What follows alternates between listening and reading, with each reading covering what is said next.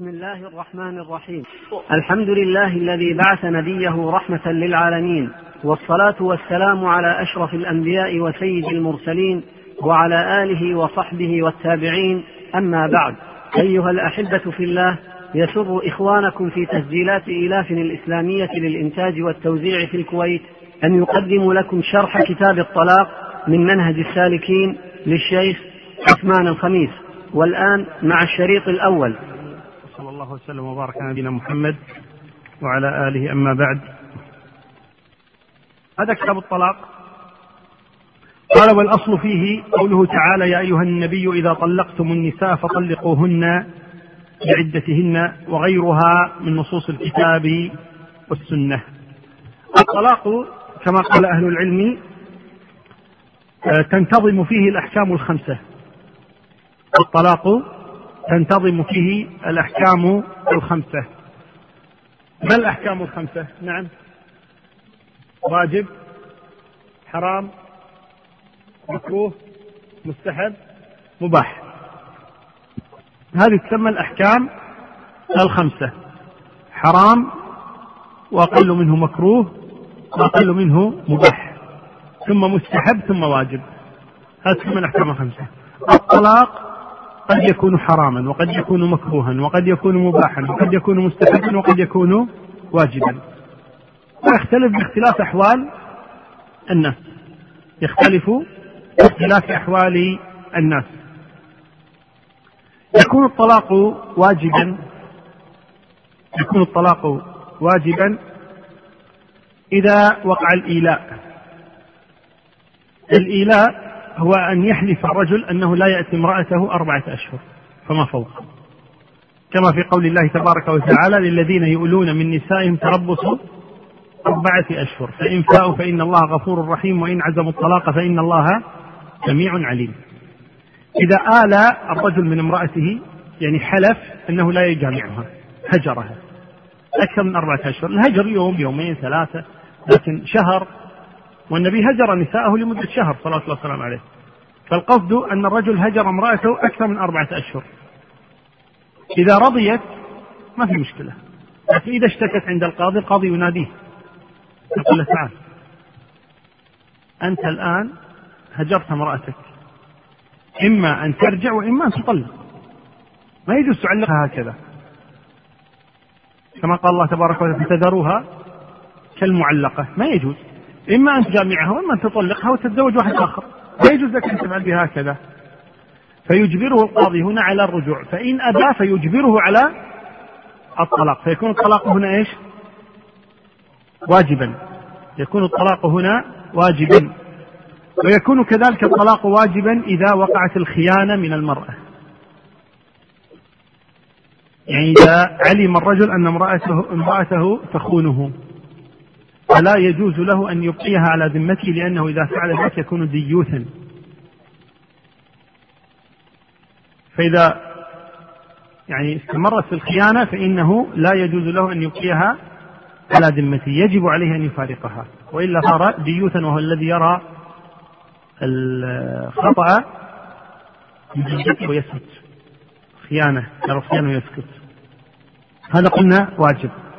يكون مستحبا الطلاق إذا كانت المرأة تسيء إلى والديه مثلا. سيئة الخلق تسيء إلى والديه. من بره بوالديه أن يطلق هذه المرأة. لا أن الوالدين هما اللذان يسيئان إليها. أو أن في مشاكل مرة بين بعض لا هي سيئة. هي تؤذي والديه هي تتعمد.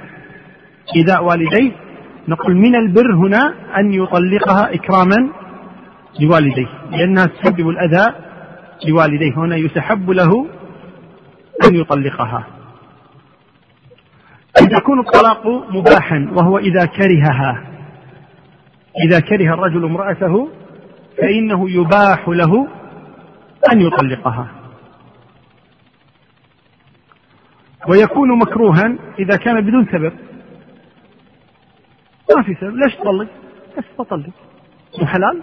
بطلق؟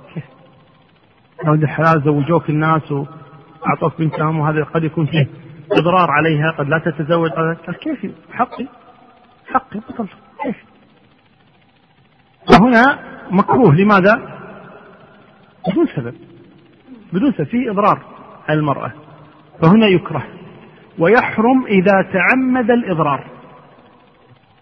لماذا تطلق؟ قال عشان ما تتزوج أبيها ثبور أبيها تطيح كبد والديها أبيها كذا واضح؟ وقد بلغتني قصة عن أحدهم أنه تزوج امرأة وطلقها في ليلتها تزوجها وطلقها في ليلتها فقيل له لماذا طلقت المرأة؟ عسى ما شر قال أبدا والله المرأة ما فيها إلا الخير خوش مرأة طيبة ومحترمة وكذا. ليش طلقتها؟ قال والدها أساء إلي مرة وكذا. قال طيب. أردت أن أطلقها حتى الناس تشك ما دفع المهر وطلقها في ليلتها إلا المرأة ما هي شريفة.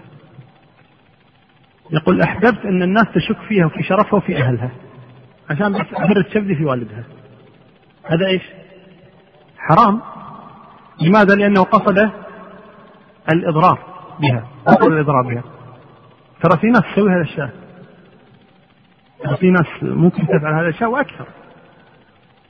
القصد أن الطلاق إذا ممكن يكون واجبا أو مستحبا أو مباحا أو مكروها أو محرما باختلاف أحوال الناس. قال وطلاقهن بعدتهن فسره حديث ابن عمر حيث طلق زوجته وهي حائض. فسأل عمر رضي الله عنه رسول الله صلى الله عليه وآله وسلم عن ذلك فقال مره فليراجعها ثم ليتركها حتى تطهر ثم تحيض ثم تطهر ثم إن شاء أمسك بعد وإن شاء طلق قبل أن يمس فتلك العدة التي أمر الله أن تطلق لها النساء متفق عليه. قال وفي رواية مره فليراجعها ثم ليطلقها طاهرا أو حاملا. قال وهذا دليل على أنه لا يحل له أن يطلقها وهي حائض أو في طهر وضع فيه إلا أن يتبين حملها. الطلاق كما قال أهل العلم ينقسم إلى قسمين. الطلاق ينقسم إلى قسمين. إلى طلاق سني وطلاق بدعي. طلاق سني وطلاق بدعي. الطلاق البدعي له أربع صور. الطلاق البدعي المحرم. له أربع صور. من صور أو الصورة الأولى للطلاق البدعي أن يطلقها وهي حائض. أن يطلقها وهي حائض هذا طلاق إيش؟ محرم. طلاق بدعي محرم. الثاني أن يطلقها وهي نفساء. يعني حامل ولدت وقت النفاس فترة النفاس الأربعين يوم هذه أو أكثر أو أقل فترة النفاس يطلقها فيها. هذا طلاق محرم أيضا بدعي. الطلاق في النفاس. النوع الثالث أن يطلقها أكثر من طلقة في مجلس واحد. يعني يقول لها أنت طالق طالق.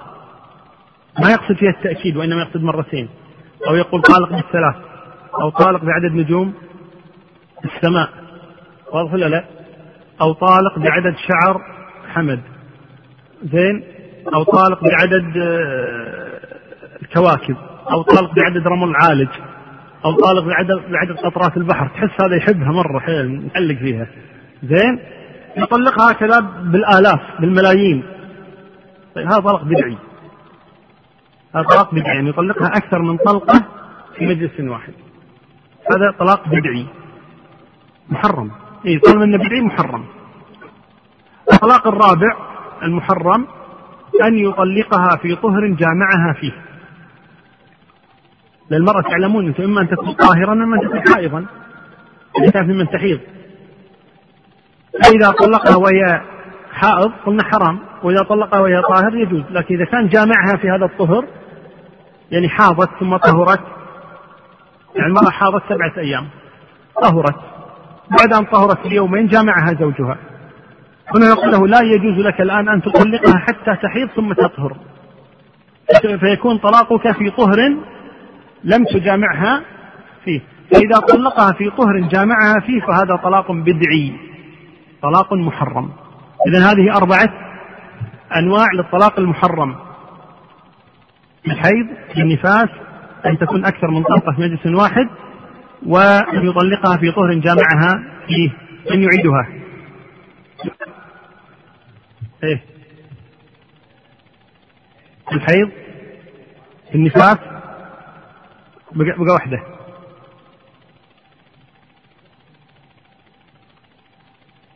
شوف انتبه والحين اثنين بيقولون لهم قدامك وبعدين تعيدهم انت. بس يلا. ارفع صوتك. إيه؟ حائض نفساء. يقولون جمعة فيه أكثر من طاقة في مجلس واحد.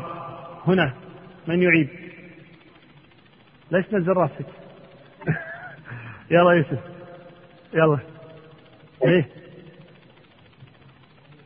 لا اللي قدامك. يلا.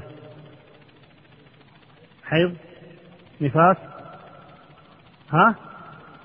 من طرف مجلس واحد. في طهر جانفي يلا يا محمد. محمد يلا. في حيض. نفساء أكثر من طرف مجلس واحد. في في طهر جامعها فيك يلا قعد في حيض. نفاس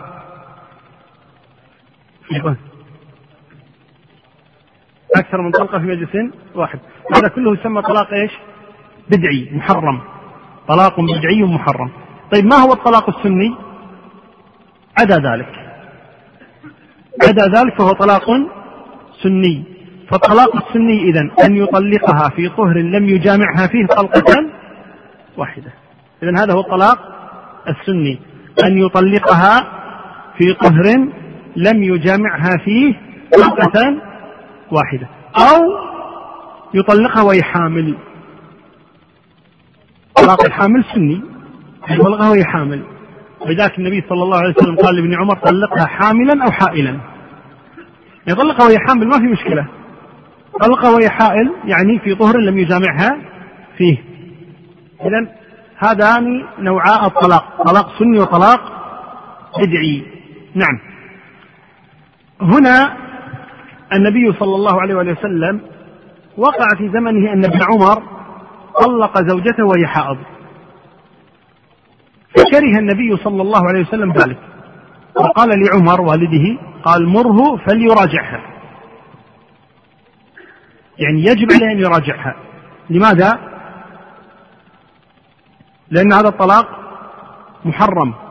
ويضر المرء يضر المرأة. كيف يضر المرأة؟ المرأة الآن إذا طلقها زوجها يقول الله تبارك وتعالى والمطلقات يتربصن بأنفسهن ثلاثة قروء يعني ثلاث حيض.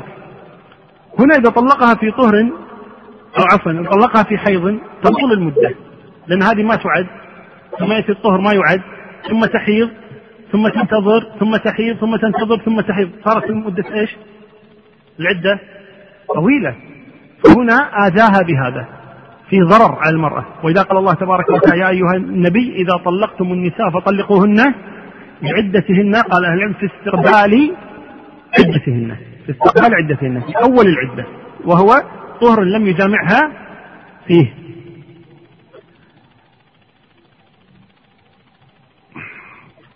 طيب قال ويقع الطلاق بكل لفظ دل عليه من صريح لا يفهم منه سوى الطلاق كلفظ الطلاق وما تصرف منه وما كان مثله وكنايته إذا نوى بها الطلاق أو دلت القرينة على ذلك. ألفاظ الطلاق تكون صريحة وتكون غير صريحة. يعني قد يأتي بلفظ الطلاق الصريح وقد يأتي بلفظ غير صريح يسمونه كناية. اللفظ الصريح مثل شنو؟ طالق. هذا إيش؟ لفظ إيش؟ صحيح طالق. أو طلقتك. هذا لفظ إيش؟ صريح. نعم. أو انت اعتبري نفسك مطلقة. أي كلمة تأتي من كلمة إيش؟ طلاق. هذه يسمى لفظ إيش؟ صريح. اللفظ غير الصريح أن يقول لها اذهبي لأهلك لأهلك. ما أريد أن أراك.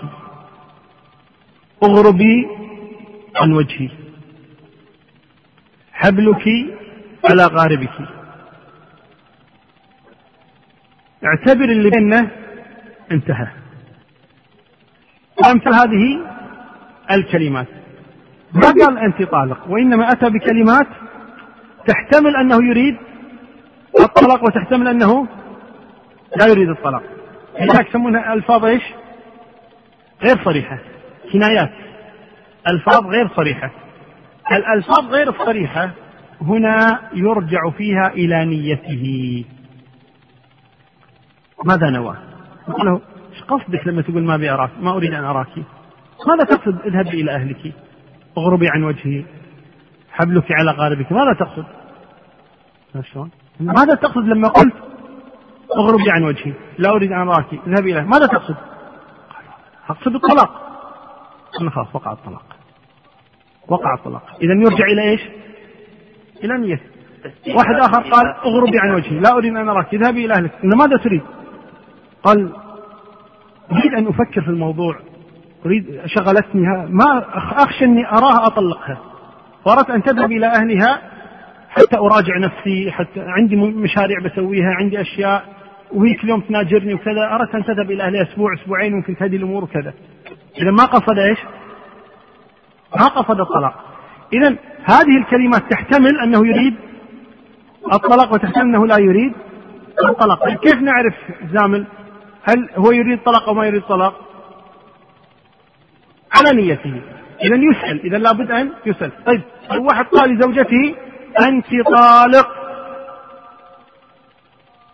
قلنا يا أخي اتق الله طلقت قال لا لا نيتي شو اسمه نيتي غير الطلاق. نيتي يعني تروح لأهلها يعني تقعد يومين. لا هذا لفظ إيش؟ صريح ما يحتمل. نقول هذا لفظ صريح لا يحتمل ابدا ولا نحتاج إن نسأله عن نيته لماذا؟ لفظ صريح. لفظ صريح. إذا اللفظ الصريح لا يحتاج معه إلى النية. وأما متى يحتاج إلى النية؟ في الألفاظ غير الصريحة اللي هي الكنايات. هذه يسأل الرجل فيها عن نيته. نعم. قال ويقع الطلاق منجزا أو معلقا على شرط. كقوله إذا جاء وقت الفلاني فأنت طالق. منجز؟ اللي هو نقدا طالق. هذا إيش؟ منجز. يقول أنت طالق. هذا إيش؟ منجز. نقدا مباشرة أعطاها وقد يكون معلقا. المعلق إما أن يكون معلقا على زمن. قد يكون معلق على زمن وقد يكون معلق على فعل معين وقد يكون معلقا على شيء إذا حدث. المعلق على زمن نحن الآن في أي شهر؟ نجري ها؟ المادة الأولى؟ قال لها إذا جاء رمضان أنت طالق.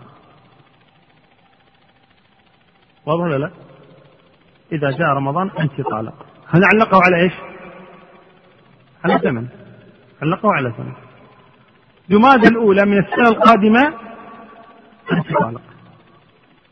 علقه أيضا على إيش؟ على الزمن. صلى العصر قال صلاة العشاء أنت طالق. علقه أيضا على إيش؟ على هذا غير منجز وإنما إيش؟ معلق. معلق على إيش؟ على الزمن قرب أو بعده. قد يكون معلقا على فعل. إن فعلت كذا أنت طالق. إن خرجت من البيت أنت طالق. إن اتصلت على فلانة أنت طالق. إذا كتبت الكتاب الفلاني أنت طالق. واضح ولا لا؟ إن لم تفعلي كذا إن لم تقومي الآن وتحضري لي كأسا من الماء فأنت طالق. علقه على إيش؟ على فعل بيدها. على فعل بيدها. يعني تستطيع هي أن تمنع الطلاق. ولا لا؟ إذا فعلت ما أمرها به أو تركت ما نهاها عنه. وقد يكون معلقا على شيء ليس بيدها. مثل بعض المجانين. يقول لزوجته الحامل إذا أنجبت بنتا فأنت طالق. طيب شو تسوي هذه؟ شو تسوي؟ قد تنجب قد تنجب؟ يعني ليست مثل هذه تقول قال إذا أكلت انت قلت خلاص ما آكل. لكن هذه كيف تصنع؟ هي الآن ستلد وخايفة من هذا. رمى عليه أمين الطلاق. إذا أنجبت بنتا فانت طالق يحدثني أحد الأطباء يقول آه، امرأة عندنا في المستشفى ولدت بعد ما ولدت تبكي. قلنا في شيء يؤلمك ألم كذا؟ قالت لا ما في ليش تبكي؟ قلت خلاص زوجي طلقني. شلون طلقني؟ قال لي إذا أنجبت بنتا فأنت طالق وأنا الان أنجبت بنت هذا جنون وجهل. وحقيقة يعني هذا الرجل مثل ما يقولون الشرها ما هي عليه الشرها على اللي زوجه. صحيح. يعني هنا أبو الزوجة هو المسؤول الأول عن مثل هذه الأمور. وإلا هذا رجل صرف تصرف غير عقلاء. لكن ما كان لأبي الزوجة أن يزوج ابنته حتى يسأل عن الرجل أولا ابتداء يعني واحد يفعل مثل هذا الأفعال انه رجل يعني عاقل حقيقة فالمهم أنه علق الطلاق على شيء ليس في يدها. وقال لها إن أنجبت بنتا فأنت طالق مثلا. قال لها إن لم تطيري الآن فأنت طالق. قالت نعم. قال إن لم تطيري الآن فأنت طالق. رايك عبد العزيز تصير؟ ها؟ قال هكذا. إن لم تطيري فأنت طالق. شو تسوي؟ ها؟ تطير. طيب. فالقصد إذا أنه قد يكون الطلاق إذا منجزا وقد يكون معلقا. والمعلق كما قلنا إما يكون على زمن وإما يكون على أمر بيدها وإما يكون على أمر ليس بيدها. وفي كلها الطلاق يقع. الطلاق يقع إذا حضر أو كان منجزا أو حضر الزمن أو حضر الفعل أو آه، لم تستطع أن تفعل ما أراد هذا كله يقع معه الطلاق. ولذا قال فمتى وجد الشرط الذي علق عليه الطلاق وقع. وقع ماذا؟ وقع الطلاق. ونقف هنا إن شاء الله تعالى. تسجيلات وإيلاف الإسلامية آه لا ما يقع الطلاق. يقع إذا مت خلاص ما يقع الطلاق. هنا يكون وفاة عدة وفاة. نعم. إذا ثبت ما كنت لكن نقول إذا كانت مستمرة على هذا الفعل. مستمرة. له أن يستر نعم.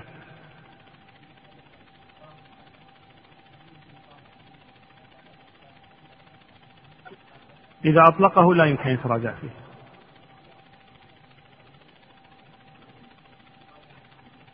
نعم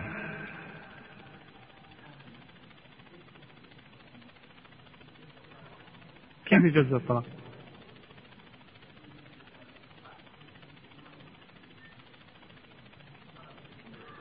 بدعي لكنه يقع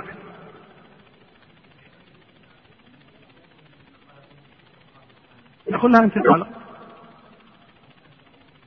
بس ليش ثانية؟ طلقة واحدة بس يقول لها أنت طالق انتهى الأمر ليش ثلاث؟ يطلقها ويتركها لين تلد تبين منه أن تنتهي عدتها بس وتبين منهم بينونة صغرى يعني ليش لازم بينونة كبرى؟ بينونة صغرى إيه عندما تنقضي عدتها ولا ما وضحت؟ الآن إذا طلق الرجل امرأته الطلقة الأولى أو الثانية أليس له أن يراجعها قبل أن تنقضي عدتها؟ إذا راجعها قبل أن تنقضي عدتها رجعت إليه إذا لم يراجعها حتى انقضت عدتها إيش يحصل؟ كانت بين صغرى أو كبرى؟ صغرى إذا كان الطلاق الأول أو الثاني. خلاص وانتهي لماذا لازم تبين بينونة كبرى؟ ليش يطلق ثلاث؟ غلط ما يجوز أصلا. طلق ثلاث ما يجوز. طلقة واحدة تنتهي عدتها وانتهى الأمر. نعم.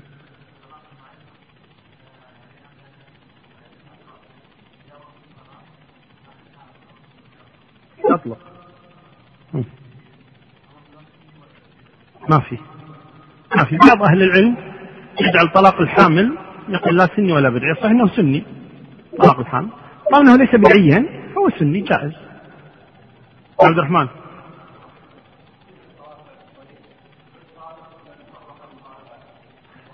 لا الظاهر إن كلمة طالق فقط وما تصرف منها.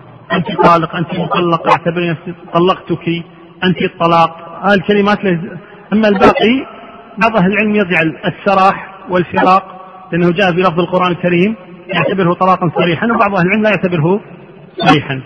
والذي يظهر الله عنه ليس بصريح. نعم أعلم.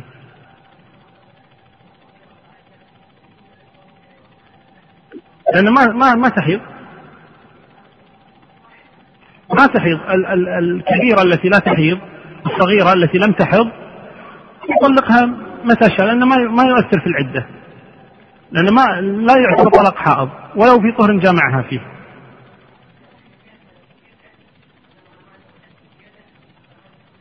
الأشهر اي نعم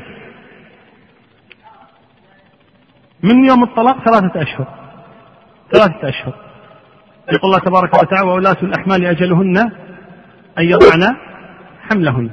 وال آه هو واللائي يئسن من المحيض من نسائكم إن ارتبتم عدتهن ثلاثة أشهر واللائي لم يحضن. يحسب ثلاثة أشهر. في أوراق في أسئلة مكتوبة؟ طيب يقول في أثناء التعلق هل له أن يراجعها؟ التعليق يقصد. آه لا يقع الطلاق ثم يراجعها بعد وقوع الطلاق. يقول هل يقع الطلاق البدعي؟ الصحيح أن الطلاق البدعي يقع مع الإثم. يقول إذا تراجع في قوله ليس له أن يتراجع. خلاص وقع. هل يقع الطلاق إذا قال لزوجته أنت طالق إذا أتى طهرك بعد حيضتك؟ نعم يقع. ما الدليل على عدم جواز الجمع بين الزوجة وزوجة؟ أبيها. نحن قلنا القاعدة كل امرأتين لا يجوز إحداهما الزوجة الأخرى لا يجوز أن يجمع بينهما.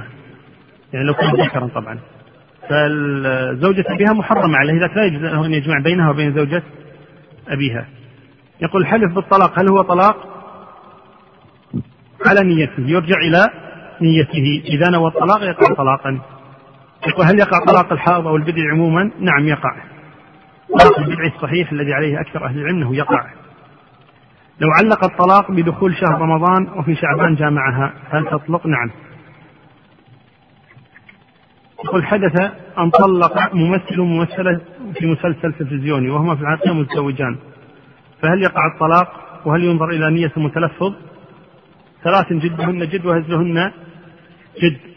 فالذي يظهر أن هذا يقع. طلاق يقول إن قال أنت طالق إن شاء الله على نيته إذا قصد إن شاء الله يعني تعليق يعني لم يرد الطلاق فلا تطلق. وإذا قصد أن قال إن شاء الله تبركا فيقع الطلاق. يقول إذا كان الطلاق للتهديد مثال إذا خرجت من البيت أنت طالق قلنا هذا مثل الحلف على نيته يرجع إلى نيته. بسم الله الرحمن الرحيم الحمد لله رب العالمين. وصلى الله وسلم وبارك على نبينا محمد وعلى آله. أما بعد ذكرنا بالأمس آه، بعض أحكام الطلاق. وقلنا إن الطلاق يدور أو تدور معه الأحكام الخمسة الواجب والمستحب والمباح والمكروه والمحرم. الإسلامية. فمتى يكون الطلاق حراما؟ نعم. حراما نعم. إذا كان قصد الضرر قصد الإضرار بالمرأة وبأهلها يكون حراما. متى يكون مباحا؟ ملازم الترتيب نعم. إذا كره المرأة ورأى أنه لا يمكن أن يعيش معها فيكون مباحا. متى يكون مستحبا؟ اي نعم إذا كانت تسيء إلى والديه فيكون مستحبا. متى يكون مكروها؟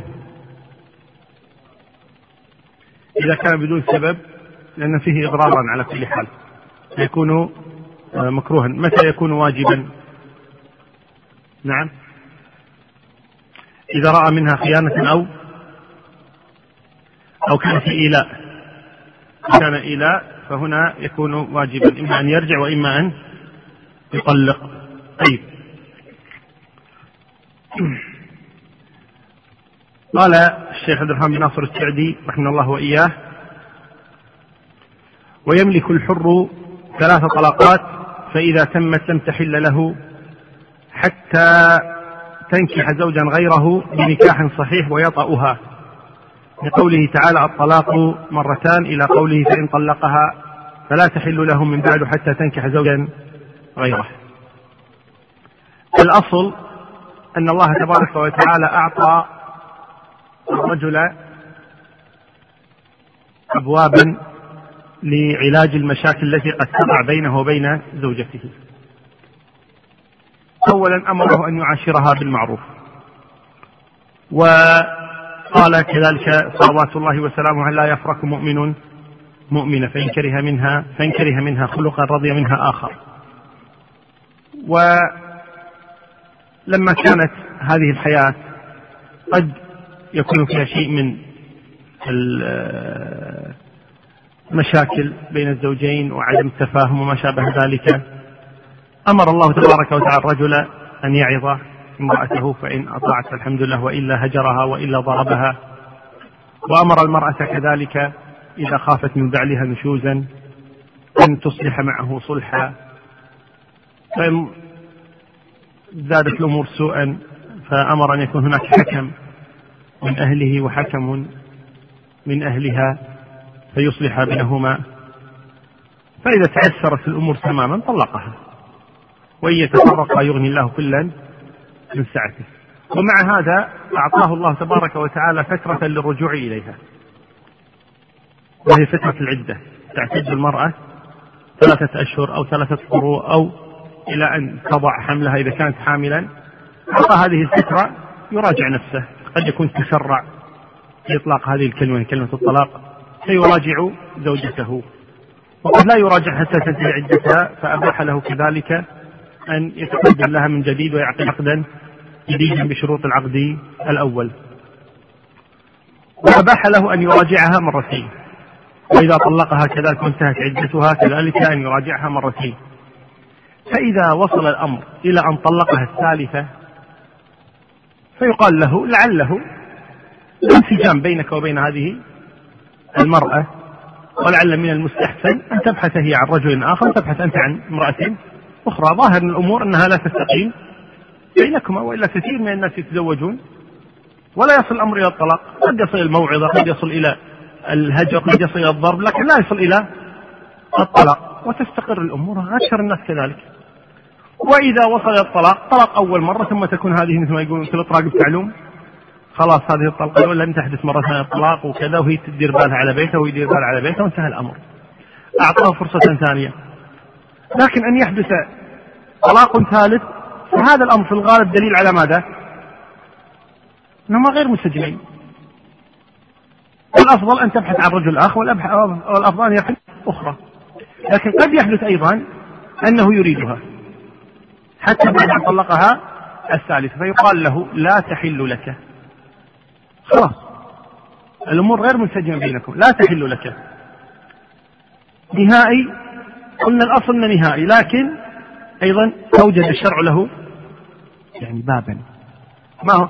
قال الآن لننظر. أنت ابحث لك عن امرأة أخرى وهي تبحث لها عن رجل آخر. الأصل أنكما غير منسجمين. فإذا وجدت رجلا آخر واستقامت أمورهما الحمد لله وهذا هو المراد أن تستقيم أمور الناس. وأنت كذلك لك عن امرأة أخرى ولتستقم أمورك. فإذا تزوجت آخر يجب أن تعيش معه حياة كاملة ومنها الجماع يدخل بها. هذا الرجل الآخر قد يموت وقد تموت وقد يفترق في الحياة يعني. قد يبقى هو معها زوجين قد يبقى زوجين إلى أن يموت أحدهما. وقد يحدث طلاق بينهما. فإذا حدث طلاق بينهما فظاهر الأمر أن المرأة ما هي مضبوطة. ولا عند زوجها لو تطلق ثلاث مرات وهذا عنده تطلق مرة. ظاهر أن هي فيها إيش؟ فيها شيء. فقال هنا لك أن ترجع إلى زوجك لو على الأقل فاهمك فاهمك أو عارفين أطباع بعض. خلاص يمكن إذا رجعتما إلى بعض ما يحدث طلاق بعد ذلك. إذا لا ترجع إلى زوجها الأول إلا متى؟ إلا متى ما تزوجها آخر بنية الاستمرار. ثم بعد ذلك إن حدث طلاق فلعل الأول يكون أصلح لها من غيره بحكم أنه إيش؟ عاشرها ويفهمها وطلقها ثلاث مرات وتطلقت من ثلاث مرات يعرفان بعضهما حق المعرفة على كل حال إذا إذا طلقها الثالثة لا تحل له حتى تنكح زوجا غيره. قال ويقع الطلاق بائنا في أربع مسائل هذه إحداها يعني إذا طلقها الثالثة. وإذا طلق قبل الدخول في قوله تعالى يا أيها الذين آمنوا إذا نكحتم المؤمنات ثم طلقتموهن من قبل أن تمسوهن فما لكم عليهن من عدة تعتدونها. قال وإذا كان في نكاح فاسد وإذا كان على عوض. وما سوى ذلك فهو طلاق رجعي. الطلاق ينقسم إلى قسمين. الطلاق ينقسم إلى قسمين. إلى طلاق بائن وإلى طلاق رجعي. بائن يعني منفصل. بان الشيء يعني إيش؟ منفصل. إما أن يكون طلاق منفصلا وإما أن يكون غير منفصل. وهو الذي يسمى إيش؟ بالرجعي. يعني يستطيع أن يرجعها. كما لو كان حبل بين الرجل والمرأة. الطلاق الرجعي الحبل ما زال إيش؟ موجودا يستطيع من خلال الحبل إيش يفعل بالمرأة؟ يرجعها البائن إيش يحصل بهذا الحبل؟ يقص يقطع هذا الحبل إذا يبي يرجعها ما ترجع مع أن الحبل إيش؟ قطع إذا إما أن يكون الطلاق رجعيا وإما أن يكون الطلاق بائنا الطلاق الرجعي ندعه الآن ونتكلم عن الطلاق البائن المنفصل الذي يفصل الرجل عن المرأة ينفصلان عن بعض. هذا الطلاق البائن ينقسم إلى قسمين أيضا. الطلاق البائن ينقسم إلى قسمين. قال أهل العلم بينونة كبرى وبينونة صغرى. الطلاق البائن ينقسم إلى بينونة صغرى وبينونة كبرى. أما البينونة الكبرى فهذه التي ذكرناها قبل وهي إذا طلقها الثالثة. إذا طلقها الثالثة تبين منه بينونة كبرى. لماذا قيل كبرى؟ قالوا كبرى لأنه لا يحق له أن يرجعها بأي حال من الأحوال حتى تتزوج غيره وقد لا ترجع إليه أبدا الآتي لأنها تتزوج غيره الأصل أنها إيش؟ تستمر معه إلى أن يموت أو تموت ولا لا؟ إي نعم. سمت سموا هذه البينونة إيش بينونة؟ كبرى. لأن الأصل في هذه البينونة الكبرى أنها لن ترجع إليه إلا في حالة شاذة نادرة وهي أن يموت أو يطلق ويقرر الزوج الأول أن يرجعها وترضى هي أن ترجع إليه. لذلك سموه بينونة إيش؟ كبرى. يعني يبعد أن يرجع إليها. وهناك بينونة أخرى تسمى صغرى. أيضا هي بينونة إن حصل انفصال قطع هذا الحبل. طيب؟ لكن يقال هذه بينونة إيش؟ صغرى. لماذا قالوا صغرى؟ قال يعني يمكن نحاول نربط الحبل مرة ثانية. طرفه مع طرفه الآخر. لذلك قالوا بينونة إيش؟ صغرى. بينونة صغرى. متى تكون البينونة صغرى؟ قالوا لها صور. هناك أكثر من صورة. تكون فيها البينونة صغرى. من هذه الصور أن يطلقها قبل الدخول. تزوج عقد يعني وقبل أن يدخل بها طلقها. من الأسباب. قال أنت طالق. ثم هنا قال خلاص هونت أريد أن أعيدك إلى ذمتي. قال له لا خلاص. طالما طالما أنك لم تدخل بها فتبين منك بينونة صغرى خلاص. تريدها عقد جديد ومهر جديد ولا بد من شروط العقد جميعا وهي رضا وليها ورضاها اللي هو عقد الزواج الأول تماما. لماذا نقول بانت؟ معناتها إيش؟ انفصلت خلاص انفصلت. لا يمكن أن يعود هذا النكاح مرة ثانية حتى يكون عقد جديد. اذا الحالة الأولى إيش؟ يطلقها قبل الدخول ستبين منه بينونة صغرى. والصورة الثانية أن يطلقها ويسخكها حتى تنقضي عدتها. ولكن تعتد المطلقة. إما ثلاثة قروء إن كانت تحيض. وإما ثلاثة أشهر إن كانت لا تحيض.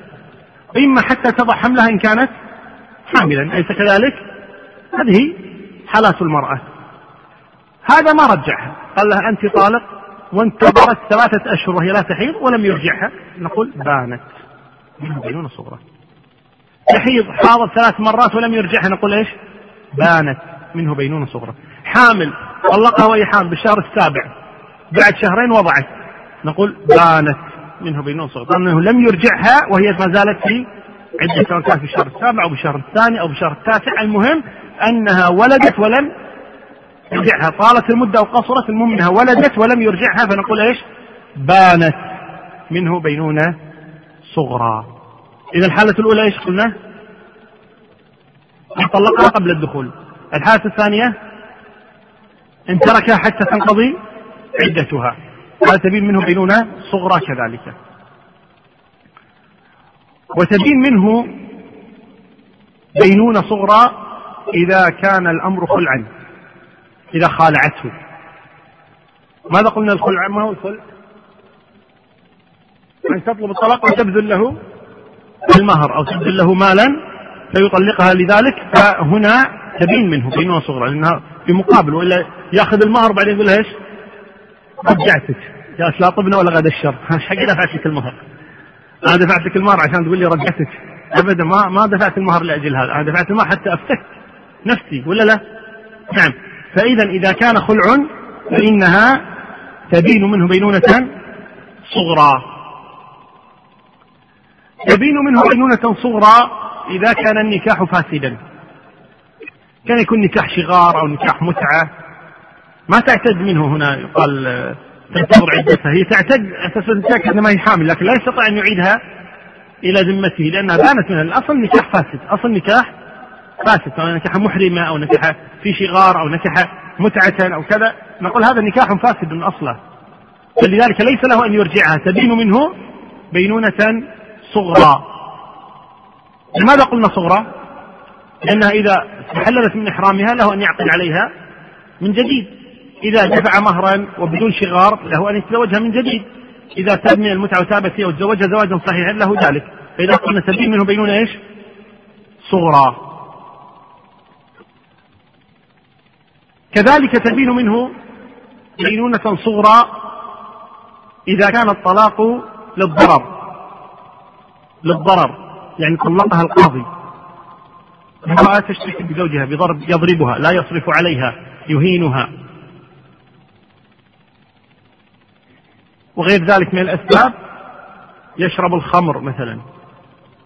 ديوث أي سبب من الأسباب. المهم أن المرأة اشتكت عند القاضي أن هذا الزوج لا يصلح لها ولا تصلح له. فنظر القاضي في أمر الزوجين ثم رأى ألا يبقيا مع بعض فقال للزوج طلقها. أمره أن يطلقها. فإذا طلقها الزوج بأمر القاضي ليس له أن يرجعها. تبين منه بينونة صغرى.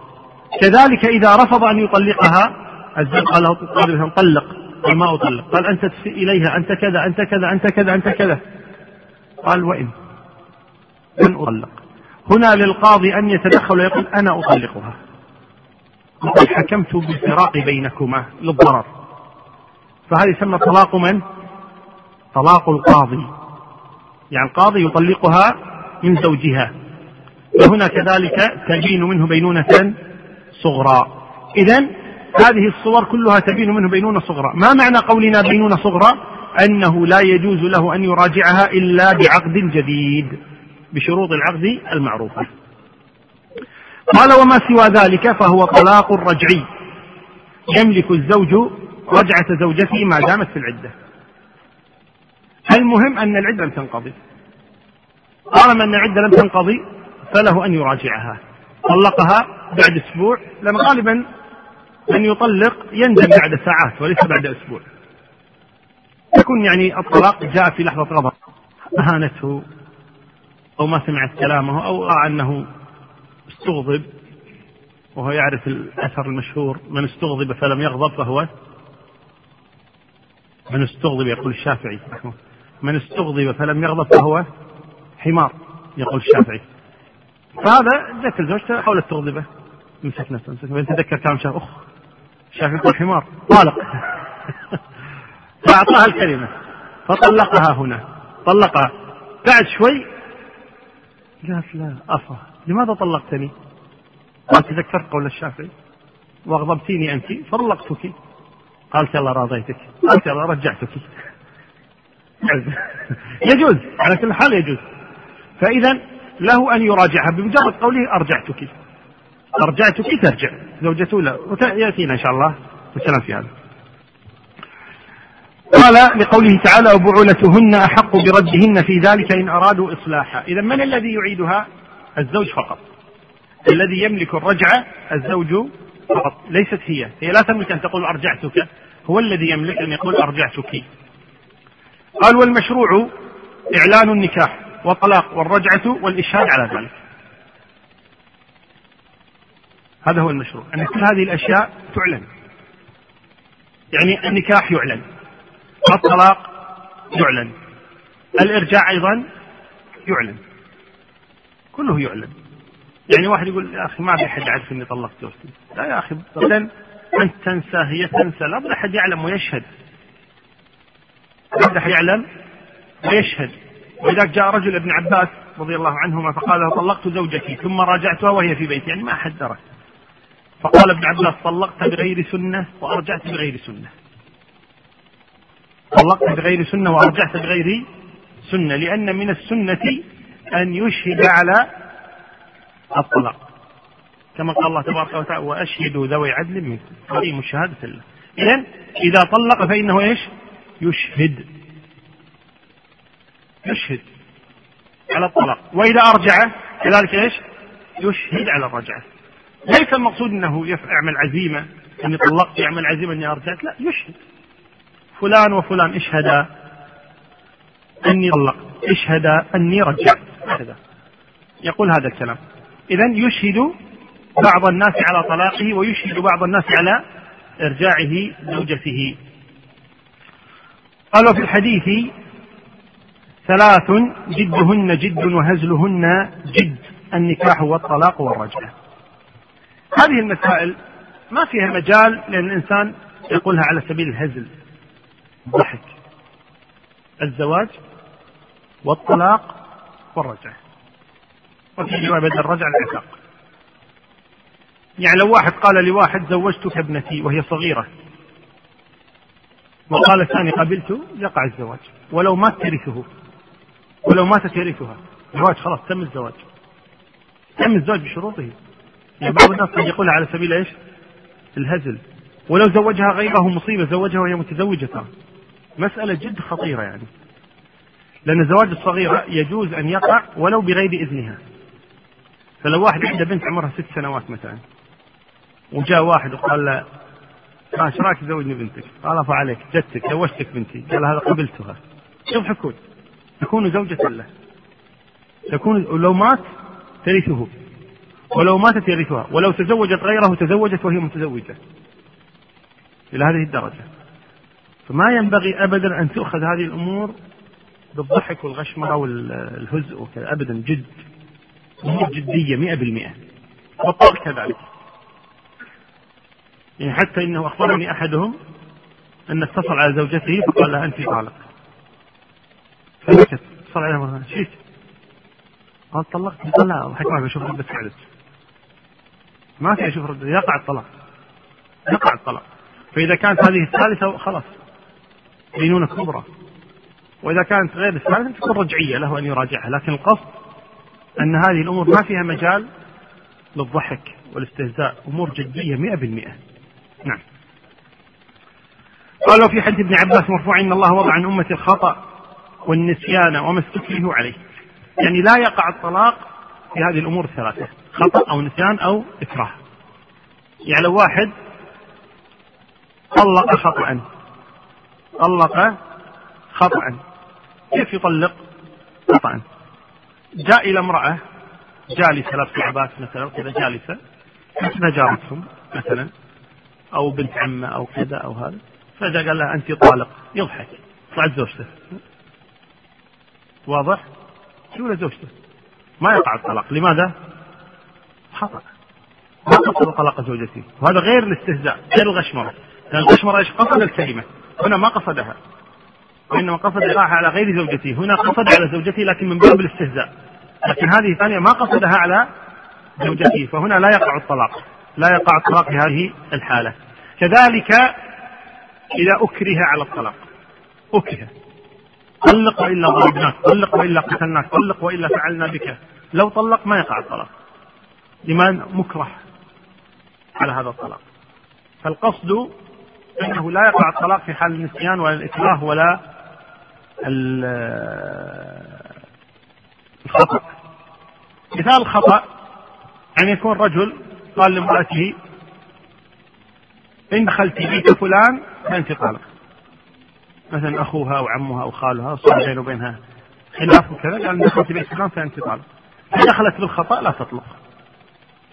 لا تطلق. لو دخلت بالخطأ ما تدري بالليل مثلا ودوها هذا بيت عمتها ولا بيت أخوها ما تدري بيت أخيها. دخلت لا تطلق. لماذا؟ خطأ. خطأ. فالقصد أنه إذا وقع خطأ أو نسيان أو إكراه فإن طلاقه لا يقع. أحد عنده سؤال على باب الطلاق كله؟ واحد اثنان ثلاثة أربعة أربعة بس. ها لا متأخر رفع أيديكم ها. النسيان كذلك قلنا قال مثلا إن أكلت لحما فأنت طالق بعد أكل ناسيا لا تطلق نعم إيش السؤال؟ يلا نسمح لك بذلك. اي لابد لابد أن تعتد. اي اي ما يتزوج وهي مطلقة ما زالت في العدة، ما يجوز. نعم. طلاق السكران السكران له حالان. إما أن يكون سكران فاقد الوعي. يقول شنو طينة ها؟ ها؟ فاقد. ما يدري ما يقول لا يقع وأما إذا كان يعي ما يقول لكنه سكران فإنه يقع طلاقه. الوعي. أدلنا لك على أربعة لا. ما تعتد أبد. من بكرة تتزوج. أبدا. ولا وليس له أن يرجعها. إلى ذمته لأنها ما لها عدة. قال باب الإيلاء والظهار واللعان. قال فالإيلاء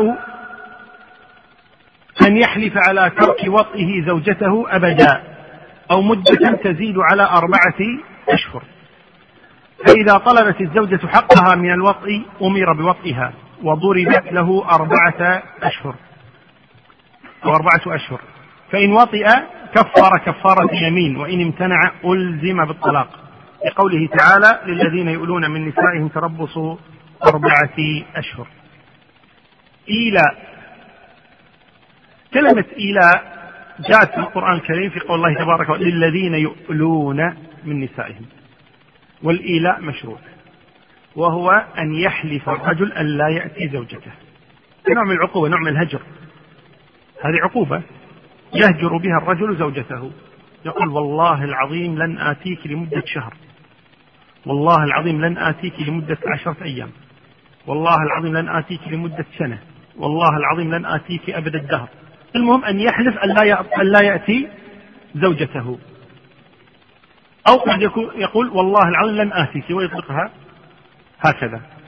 المقصود لن آتيك يعني في الجماع مو لن آتيك لن آتي البيت مقصود الجماع. فهذا يسمى إيلاء يسمى إيلاء. وهذا يكون للتأديب جائز مباح. وقد آلى النبي صلى الله عليه وسلم من جميع نسائه شهرا كاملا. صلوات الله وسلامه عليه. أدب نساءه فآلى منهن شهرا. صلوات الله وسلامه عليه. فالإيلاء مشروع من هذا الباب. لكن بشرط أن لا يزيد على أربعة أشهر. يعني أربعة أشهر يعني هذا حد العقوبة التي يستطيع الزوج أن يلقيها على امرأته. أشهر لذلك الله تبارك للذين يؤلون من نسائهم تربصوا أربعة أشهر هذا أقصى حد لك أن تؤلي من زوجتك أربعة أشهر بعد أربعة أشهر لا يجوز. حرام. وقعت في الحرام. طيب. هنا إذا آلى ولا يقال عنه إيلاء يعني الذي يذكره أهل العلم إلا إذا زاد على أربعة أشهر الإيلاء له حالتان يعني مع المرأة. قد تكون المرأة يقول لها زوجها والله العظيم لن آتيك لمدة سنة. فتقول خمس سنين. خمس سنين ريحنا الله يجزاك خل خمس سنين. زيد زيد زيد كان عندك أكثر. واضح ولا لا؟ هنا معناها إيش هي؟ قاضية وهنا ما في مشكلة. لو يستمر الأمر إلى وفاة أحدهما. واضح إن شاء الله؟ لو استمر الأمر إلى وفاة أحدهما طالما هو راضي وهي راضية ما في مشكلة هنا. إذا الحالة الأولى في الإيلاء أن تكون الزوجة إيش؟ ها؟ راضية. الحالة أن تكون الزوجة راضية ما عندها أي مشكلة هنا ما في أي مشكلة. طيب افرض هذا آلة بعد ثلاث أشهر بعد ستة أشهر بعد ستة أشهر بعد سنة بس يكفي هو الآن يريد أن يأتي زوجه ما شاء الله عليها. أبد على رأيها. طيب هنا هو الذي يريد أن يرجع يكفر عن يمينه. لأن هذه يمين. الإيلاء إيش الإيلاء؟ أن يحلف ألا أنا يريد أن يأتي زوجته يكفر عن يمينه. يكفر كفارة يمين نعم. الحالة الثانية لا ترضى الزوجة. يكون هو معاقبها لكن هي ما هي راضية. ما تملك شيء حقه هذا. هذا حقه. لكن قلنا حقه يستمر إلى متى؟ أربعة أشهر بعد أربعة أشهر لا. هنا الآن دخلت حقوق الآخرين وهي حقوق الزوجة. فإذا آل أكثر من أربعة أشهر الزوجة لها الحق أن تشتكي عليه. تذهب إلى القاضي. تقول هذا زوجي لا يأتيني. مره فليتق الله. فيناديه القاضي. يقول ما لك لا تأتي زوجتك؟ قال أؤدبها. قال كم صار لك؟ قال ستة أشهر. قال كفي يقول له إيش القاضي هنا؟ يفي ويقول أراد ذلك قال أراد ذلك. خلاص رجع إليها كفر عن يمينه انتهى الأمر. افرض قال للقاضي إيش؟ ما يكفي. أبدا حتى يطيب خاطري. أبدا. هنا القاضي يلزمه. يقول شوف عبد إحنا جيناك بالطيب لكن الظاهر ما ينفع معك الطيب. إما أن تجامع وإما أن تطلق وتعطيها كامل حقوقها. لأن هذا ظلم. هذا إيش؟ الله أعطاك أربعة أشهر عقوبة تزيد هذا ظلم. إذا ما رضيت. إذا إيش؟ ما رضيت.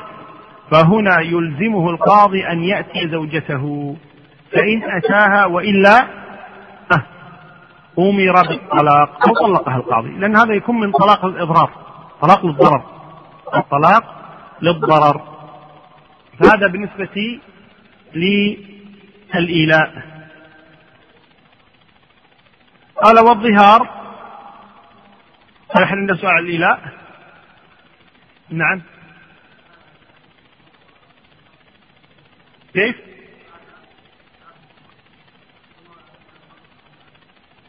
قبل ثلاثة أشهر؟ هذا يكفر عن كفارة كفارة يمين إطعام عشرة مساكين أو كسوتهم أو تحرير رقبة. فإن لم يجد ثلاثة أيام.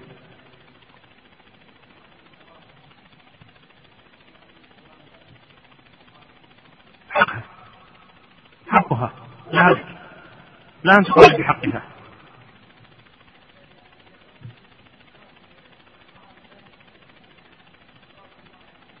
ستة أشهر.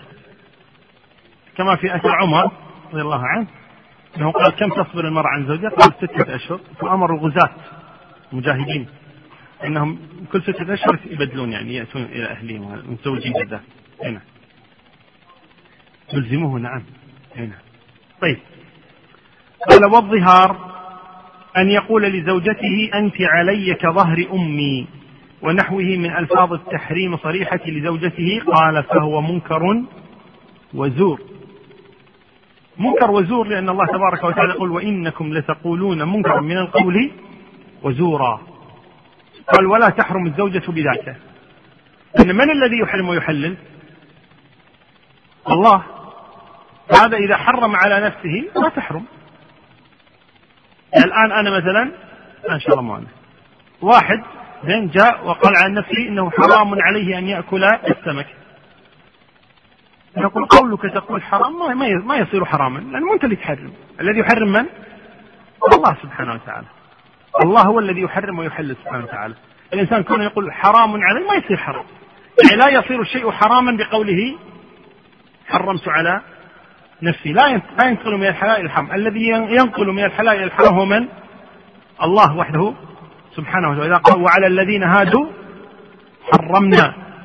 كل ذي ظفر ولما حرم النبي صلوات الله وسلامه على نفسه العسل. قال الله له إيش يا أيها النبي؟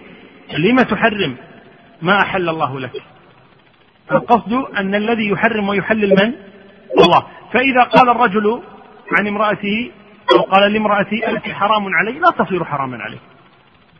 لا تصير حراما عليه بقوله. لأن ليس هو الذي يحرم. من الذي يحرم؟ الله. ولكن يمنع من وطئها حتى يكفر عن هذا الكلام الذي سماه الله تبارك وتعالى منكرا وزورا. لأن هي ما تصير حراما مطلقا ولكن تحرم عليه حتى إيش؟ حتى يكفر. نعم.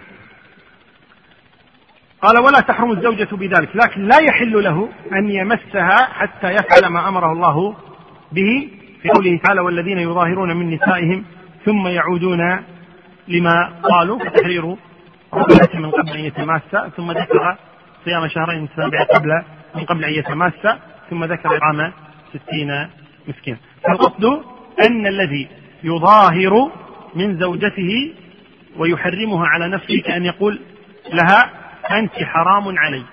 أو يقول أنت علي كظهر أمي أو كظهر أختي أو كظهر عمتي أو كظهر ابنتي أو أنت علي كأمي أو كأختي أو كابنتي. هذا كله تحريم. طيب؟ فنقول هذا الكلام منكر وهذا الكلام زور ويجب عليك أن تكفر. ويجب عليك أن تكفر. هكذا نقول له. قال سيعتق رقبة مؤمنة سالمة من العيوب الضارة بالعمل فإن لم يجد صوم شهرين متتابعين فإن لم يستطع أربعة وستين مسكينا. وسواء كان الظهار مطلقا أو مؤقتا بوقت كرمضان ونحوه. يعني سواء قال أنت حرام علي وسكت. هذا إيش؟ مطلق. أو يقول أنت حرام علي في هذا الشهر. أنا هذا رمضان وبشغل نفسي بالتعبد والصلاة وقراءة القرآن. فيقول لزوجتي أنت حرام علي في شهر رمضان شهر رمضان كله. نقول هذا منكر من القول. ما تبي تأتي لا تأتي لا تحرم؟ من الذي يحرم؟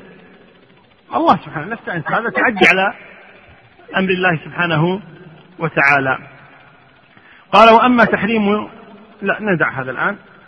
الآن ألفاظ الناس التي يستخدمونها إما أن يقول لزوجتي أنت حرام علي وإما أن يقول لها أنت علي كظهري أمي.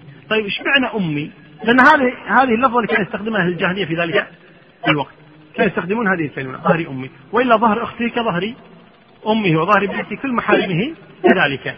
لكن لما كانت هذه الكلمة هي المستعملة في الغالب ذكرت كمثال فقط وإلا قد يقول عليها أو قد يقول لها عفوا أنت حرام عليك كظهر أختي كظهر عمتي كظهر خالتي كظهر يقصد يعني أنه كما أني لا يجوز أن أجامع أولئك للحرمة التي بيني وبينهن فأنا كذلك لا يجوز أن أجامعك. نقول لا كذب تكذب.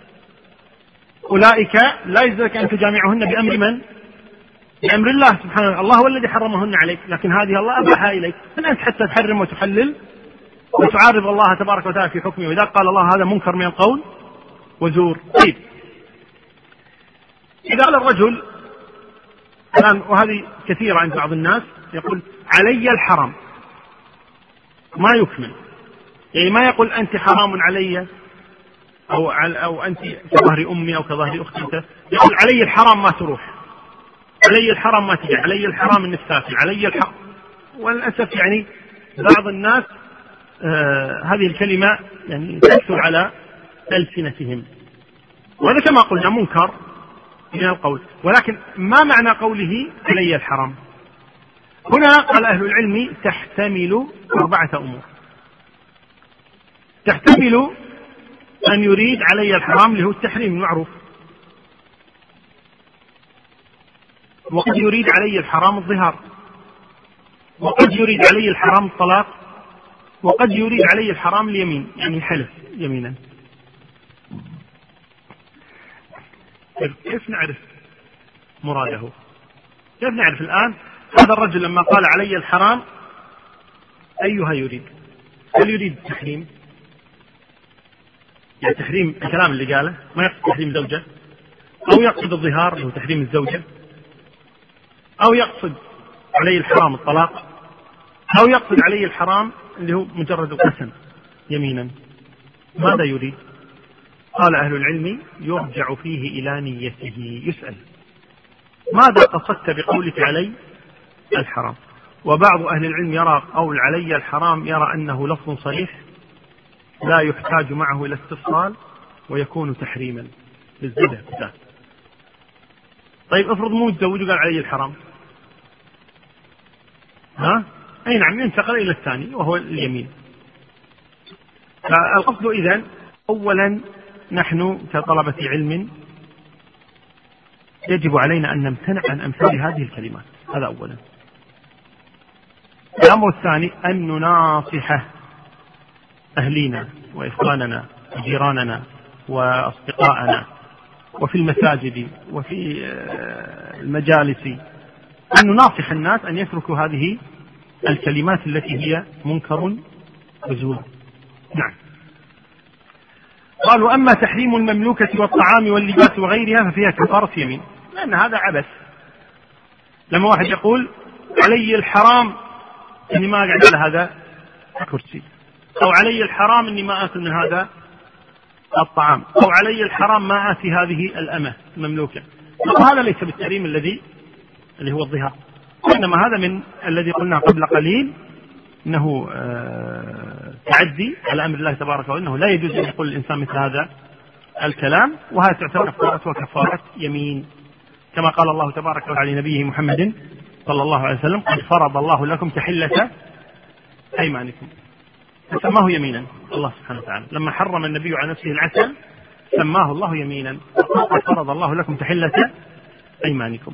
فهنا إذا يقع يمينا يقع يمينا إذا لم يكن الحرام على الزوجة. وإنما حرم طعاما أو شرابا أو لباسا أو مكانا أو أك أو كتابا أو ما شابه ذلك فهنا يقع يمينا. لا أية حال. هل عنده سؤال على الظهار؟ واحد فقط. نعم نعم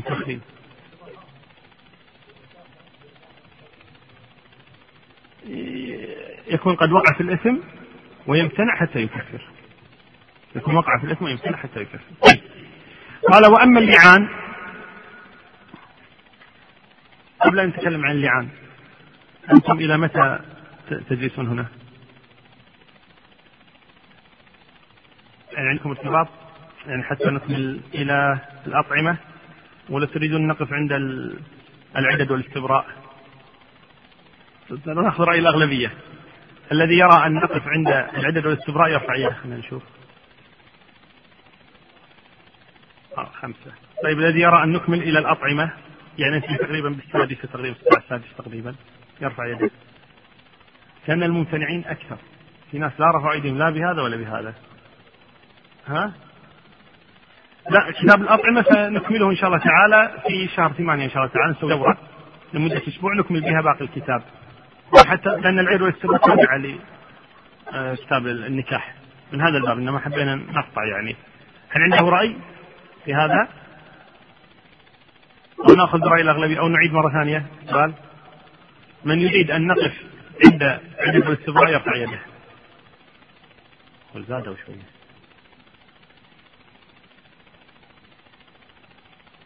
لا أنت مو محسوب. وين قاعد هناك. إيه، تعال هني سوي لك مكان طيب. بعد هم قاعد هنا. بعيدين ما ما لنا شغل فيكم. باركم الله يشافيكم لكن ما, تدخلون بالاستفتاء. طيب. الذي يرى أن نكمل إلى إن شاء الله قبل السادسه خلاص قبل السادسه الا ربع إن شاء الله تعالى.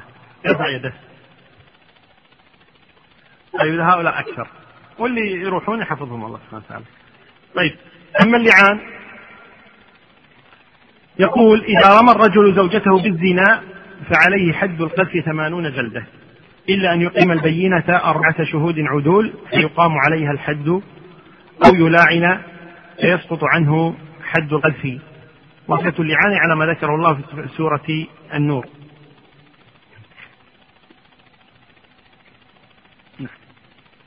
اللعان الآن وارد أن الناس ذكورا وإناثا قد يقع منهم الزنا.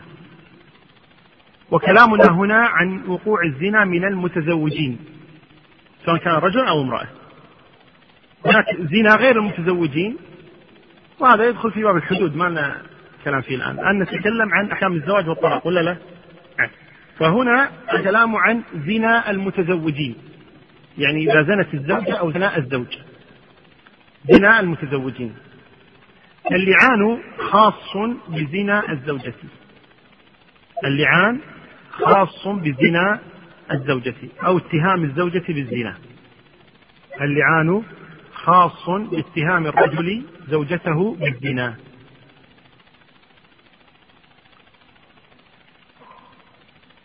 رجل رأى امرأته تزني.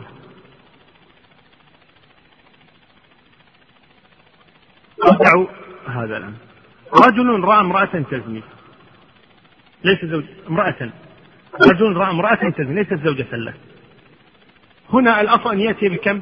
بأربعة شهود. وهي امرأة لا يضره زناها لا يضره زناها ضررا مباشرا. أتى بأربعة شهود وإلا تركها حسيبها الله. لكن المشكلة لو رأى الرجل زوجته تزني. هنا يقع في إشكال كيف يعيش معها؟ لأن هذه زوجته فكيف يعيش معها؟ فما المخرج له؟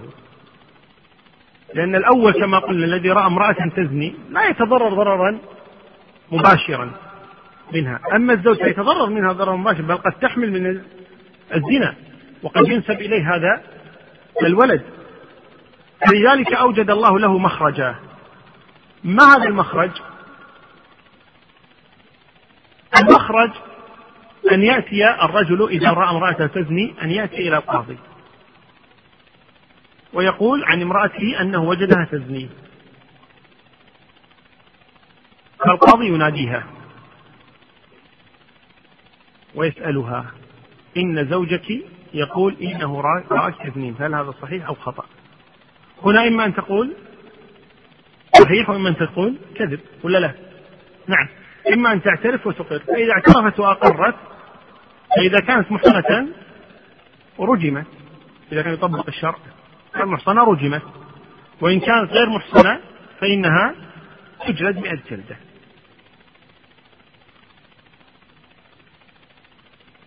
الحالة الثانية تقول إيش؟ يكذب. ولا لا؟ قلنا الحالة الأولى أنها إيش؟ الحالة الثانية أنها ما تقر تقول يكذب. ما زنيت فهنا القاضي يطلب من الزوج أن يشهد أربع شهادات أن يحلف أربع مرات بدل أربعة شهود. لماذا؟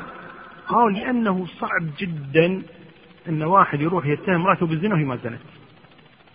لا يمكن يقع في الغالب كلام إيش؟ كلامه صحيح. يروح يدنس فراشه ويعلن قدام الناس إن زوجته زنت وهي ما زنت. صعبة جدا. في الغالب الحق مع الزوج. لكن مع هذا قد يكون بعض خبثاء النفوس قد يفعل هذا مع زوجته والعياذ بالله. ولذلك جاء هذا الحل وهو أن يأمره القاضي أن يحلف أربع مرات أن زوجته زنت. فيشهد أربع شهادات يقسم بالله يقول أقسم بالله العظيم أنها زنت أقسم بالله العظيم أنها زنت أقسم بالله العظيم أنها زنت أقسم بالله العظيم أنها زنت أو يقول أقسم بالله أني صادق أقسم بالله أني صادق أقسم بالله أني صادق أقسم بالله أني صادق. في فيقسم بالله يشهد أربع شهادات أنها زانية. ثم بعد ذلك يذكره القاضي. بعد أربع شهادات يقول له اتق الله. عذاب الدنيا ولا عذاب الآخرة. ما هو عذاب الدنيا؟ عذاب الدنيا حد القذف.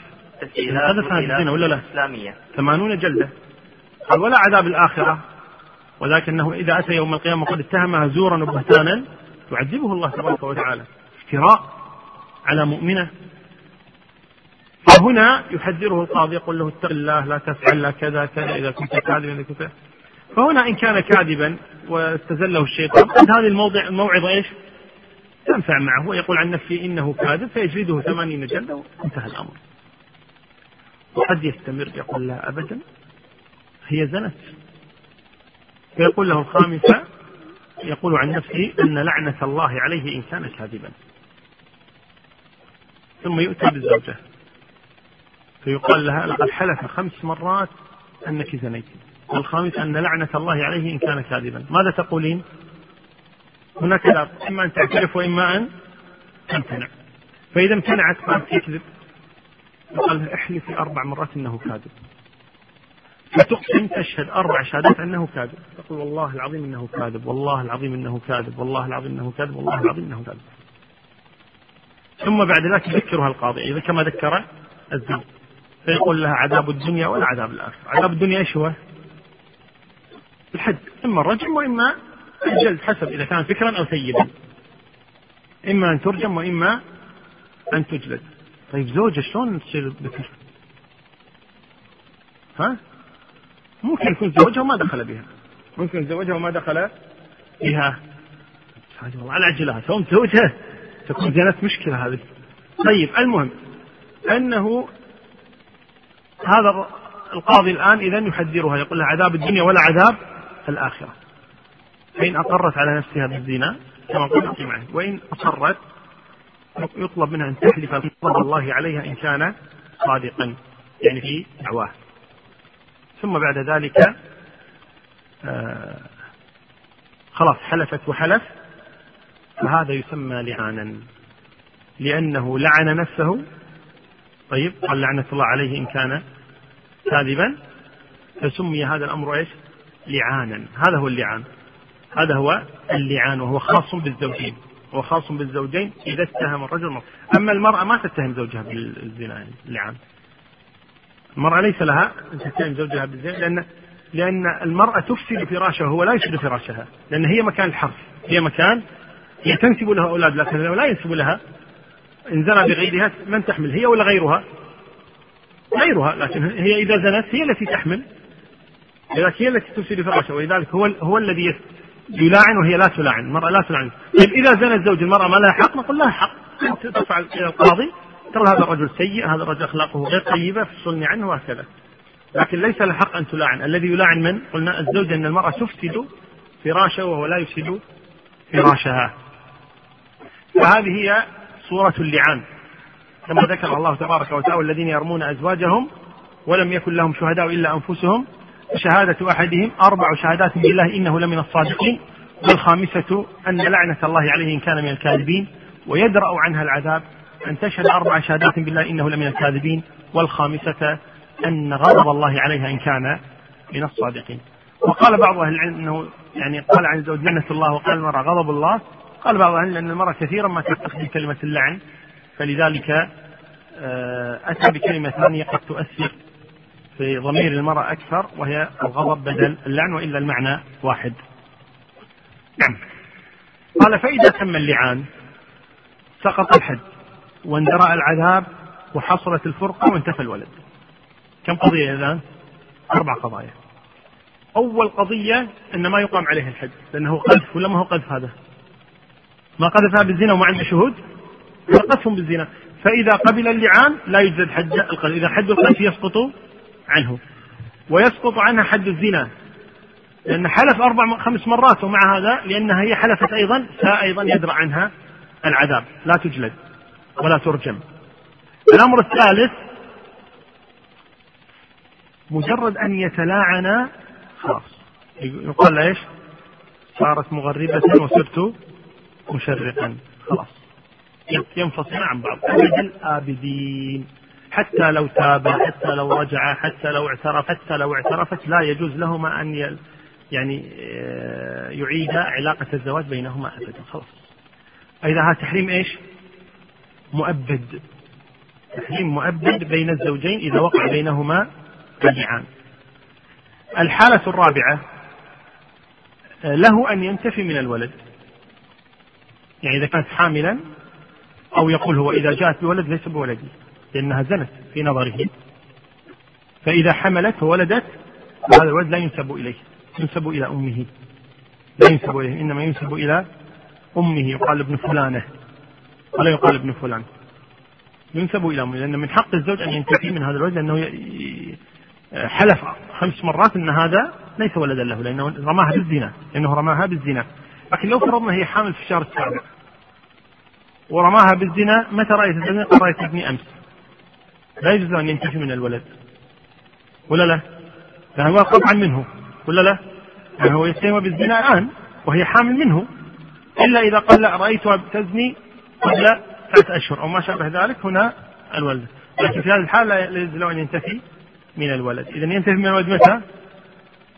من يوم اتهامها. من يوم أن اتهمها بالزنا ينتفي من الولد. هل عنده سؤال عن اللعان؟ واحد اثنان ثلاثة. نعم. ما ما ما تلعن. وإنما تطلب الطلاق لسوء المعاملة. نعم.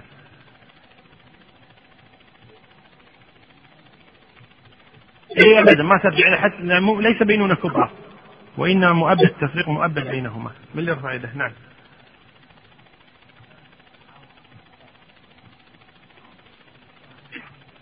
أيه. ممكن فيلعنها على قديم. يقول مثلا إنه ما جاءها صار له أشهر كذا وهذا الولد ليس مني له ذلك. نعم. هذا باب العلل والاستبراء.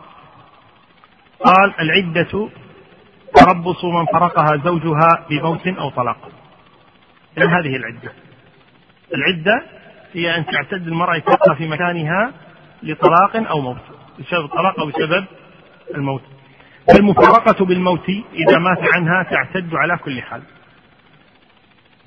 إذا عندنا مطلقة وعندنا متوفى عنها زوجها. هنا بدأ قال إيش؟ قال ال- ال- التي يموت عنها زوجها تعتد على كل حال معناها المطلقة قد تعتد وقد لا تعتد ولا لا؟ أليس هكذا فهمتم؟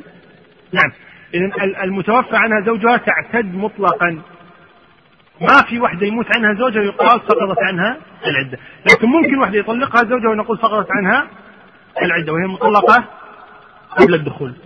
واضح ولا لا؟ نعم، لأني سمعت أحدهم مرة قال سألت الطفله وحده طلقها زوجها قبل الدخول، كم تعتد؟ قال لا تعتد. مطلقة قبل الدخول. كم تعتد؟ قال لا تعتد، قلت له اصبت صح. طيب متوفى عنها قبل الدخول عقد ومات كم تعتد؟ قال لا تعتد قلت له لماذا؟ قال قياسا على المطلق قبل الدخول هذا خطأ لأن المتوفى عنها قبل الدخول تعتد بالإجماع وهذا دليل على أن بعضنا يتساهل في الفتوى حقيقة يتسرع في الفتوى. على طول القياس وهو لم يعني يراجع هذه المسألة ولم يقرأ أقوال أهل العلم فيها. فيجب علينا حقيقة لا نتسرع في الفتوى والإجابات. شاهد الأمر أن المتوفى عنها زوجها تعتد مطلقا قبل الدخول بعد الدخول لا فرق. نعم. قال فالمفارقة بالموت إذا مات عنها تعتد على كل حال. إن كانت حاملا فعدتها وضعها جميع ما في بطنها. لقوله تعالى وأولاة الأحمال أجلهن أن يضعن حملهن. وهذا عام في المفارقة بموت أو حياة. وإن لم تكن حاملا فعدتها أربعة أشهر وعشرة أيام. إذا في حال الوفاة في حال الموت موت الزوج تعتد سواء قبل الدخول أو بعد الدخول حامل أو غير حامل تحيض أو لا تحيض صغيرة أو كبيرة. مسلمة أو غير مسلمة.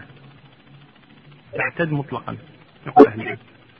يعني سواء كانت مدخول بها أو غير مدخول بها صغيرة أو كبيرة تحيض أو لا تحيض حامل أو غير حامل مسلمة أو غير مسلمة تعتد مطلقا. لحق الزوج وحق الرحم. وهنا تعتد مطلقا المتوفى عنها قبل آه متوفى عنها من آه زوجها تعتد مطلقا. فإذا كانت حاملا عدتها وضع الحمل. ثم وضعت الحمل بعد يوم أو وضعت الحمل بعد تسعة أشهر. لقول الله تبارك وتعالى وأولاة الأحمال أجلهن أن يضعن حملهن. لو قدر أنه مات زوجها في الشهر التاسع وبعد ثلاثة أيام ولدت. بولادتها تنتهي تنقضي عدتها. لكن لا يجوز الزواج بها حتى ها. تطهر من النفاس. ولا لا؟ حتى تطهر من النفاس ثم بعد ذلك آه تتزوج. على كل حال نعم. يصح العقل لا يدخل بها. طيب. فالقصد أن المتوفى عنها زوجها ومتوفى عنها زوجها فإنها تعتد مطلقا. وعدتها إن كانت حاملا بوضع الحمل. وإن كانت غير حامل أربعة أشهر وعشرة أيام. والذين يتوفون منكم ويذرون أزواجا يتربصن بأنفسهن أربعة أشهر وعشرة. قال ويلزم في مدة هذه العدة أن تحد المرأة بأن تترك الزينة والطيب والحلي والتحسين بحناء ونحوه وأن تلزم بيتها الذي مات زوجها وهي فيه فلا تخرج منه إلا لحاجتها نهارا. لقوله تعالى والذين يتوفون منكم ويذرون أزواج تربصن بأنفسهن أربعة أشهر عشرة. قسم الإحداد. الإحداد. رأى المؤلف رحمه الله تعالى يذكره هنا طالما أنه تكلم عن عدة الوفاة. أرى أن يذكر الإحداد هنا. الإحداد أمران فقط. الإحداد يكون في أمرين. الأول عدم الخروج الثاني عدم الزينة. بعض الناس يبالغ جدا في الإحداد فيقول لا تتكلم بالهاتف لا تكلم أجنبيا آه، لا تخرج إلى الحوش لا كانت أمر ما تخرج آه، هذا كله كلام فاضي أبدا. هذا من جنة ما تتذبح ما تغسل هذا كله كلام يعني باطل. هذا من قالت جدتي ها؟ هذا يدخل في باب قالت جدتي. لا يصح منه شيء أبدا. وإنما الإحداد يشمل أمرين. الأمر الأول عدم الخروج إلا لحاجة وليس ضرورة حاجة يعني هي أقل من الضرورة. يعني لها تخرج إذا احتاجت وليس إذا اضطرت. يعني مو لازم ما تخرج إلا بالإسعاف مثلا. هذا. حتى إذا احتاجت للخروج لها أن تخرج. لذلك. كمثل ماذا؟ كان تأتي بالطعام أو الشراب من دكان أو غيره ما كان هناك من يخدمها. ليس كل النساء لهن من يخدمهن. قد تكون هذه المرأة لا تجد من يخدمها. فتأتي بطعامها وطعام أولادها من الدكان. قد تكون تعمل هذه المرأة. فإذا كان يعني آه، نقول رب العمل يعطيها إجازة الإحداد مثلا أربعة أشهر وعشرة أيام فهنا نقول لا ليس لها أن تخرج. من الإحداد. مثلا. في بعض البلاد ما تعطي هذه المدة. يعطونها شهرا مثلا. يقول لك شهر بعد شهر لابد أن تعمل. وتحتاج إلى هذا العمل. تخرج. تخرج لهذا العمل. لأنها إيش؟ محتاجة إلى هذا العمل. محتاجة إلى هذا العمل. مثلا لو فرضنا أنها طالبة تدرس مثلا. واختبار. تختبر وترجع. إذا قال لابد أن تأتي مثلا. ما يأتونها بالاختبار في البيت مثلا. طيب. قد تكون هناك بعض التسهيلات يأتونها الاختبار في البيت تقول لا ودي مع البنات. مو بكيفها. واضح ولا لا؟ أقول لا يأتيك الاختبار في البيت. إذا كان في مجال. لكن إذا كان ما في مجال لها أن تختبر وترجع وهكذا. المهم أنه إذا كان لحاجة. طيب إيش رأيكم الآن بعض النساء في العدة عدة الوفاة؟ إيش اللي يحدث؟ تكون يعني مات زوجها يقول بيتنا صغير العزب نسويه بيت أختي. فتقعد ثلاث أيام تروح عند على أساس العزة. هل هذه حاجة؟ ليست حاجة. لا يجوز. لا يجوز أن تخرج لقضية إيش؟ استقبال المعزين. أهم ما جو يعني مو لازم استقبال استقبال المعزين في شقتك. بيتك الذي تسكنين فيه في مكانك التي ستقين فيه عدة الوفاة. يعني قضية المظاهر وهذا لا يجوز أن تدخل هنا. تريد أن تسكن عند أختها طوال فترة الإحداث فليكن ذلك. إذا كان لها مكان مستور وكذا وهذا ما لها مكان آخر تبقى عند أختها. فترة الإحداد أربعة أشهر وعشرة أيام. أما فقط تقول والله ثلاثة أيام عند أختي عشان العزة وبعد ذلك أرجع إلى بيتي هذا لا يجوز. لأن هذه ليست حاجة. هذه ليست حاجة. هذه من المنكرات وهي الخروج من الإحداد لأجل استقبال المعزيات. لا يجوز. بل تستقبلهن في بيتها الذي تبقى فيه الإحداث سواء بقيت في بيتها أو في بيت أهلها. نعم. الأمر الآخر وهو عدم الزينة. أن تبتعد عن سواء كانت الزينة في وضع الطيبي أو الزينة في اللباس تبتعد عنها. الحلي تبتعد عنها. يعني إذا كانت تلبس خاتم من قديم مثلا هذا ما يعتبر من الحلي يعني التي تزين بها. ما يقال انزعي هذا الخاتم مثلا. لكن الحلي التي تلبس للزينة. تلبس للزينة يعني توضع في خزانة ثم تخرج للزينة. هذه ما تلبسها وكذلك الثياب الجميلة المقصودة يعني بجمالها. أما ما تصير يعني لباس لازم أسود ولا أزرق ولا كحلي ولا أخضر آه، آه، غامق أو ما الله لا مو لازم. تلبس الأبيض وتلبس الأصفر تلبس الأزرق الأحمر لكن ما يكون فاقعا. لا تكون الألوان إيش؟ الفاقعة المثيرة اللي تلفت الأنظار. تلبس ملابسها العادية. تلبس ملابسها العادية. وممكن يكون ثوبا جديدا ما في مانع أن تلبس شيئا جديدا. لكن المهم تبتعد عن الزينة. هذا المقصود. سواء الزينة كانت بالروائح أو الزينة كانت في الحلي أو الزينة كانت في اللباس. فإذا لم يكن ثوب زينة فما في مانع إن شاء الله. إذا هذان الأمران هما اللذان تمتنع عنهما المحادة وهما الزينة والخروج من المنزل. قال وأما المفارقة تكتمل مادة هذا الشريط بعد. لذا نرجو متابعتها في الشريط الذي بعده.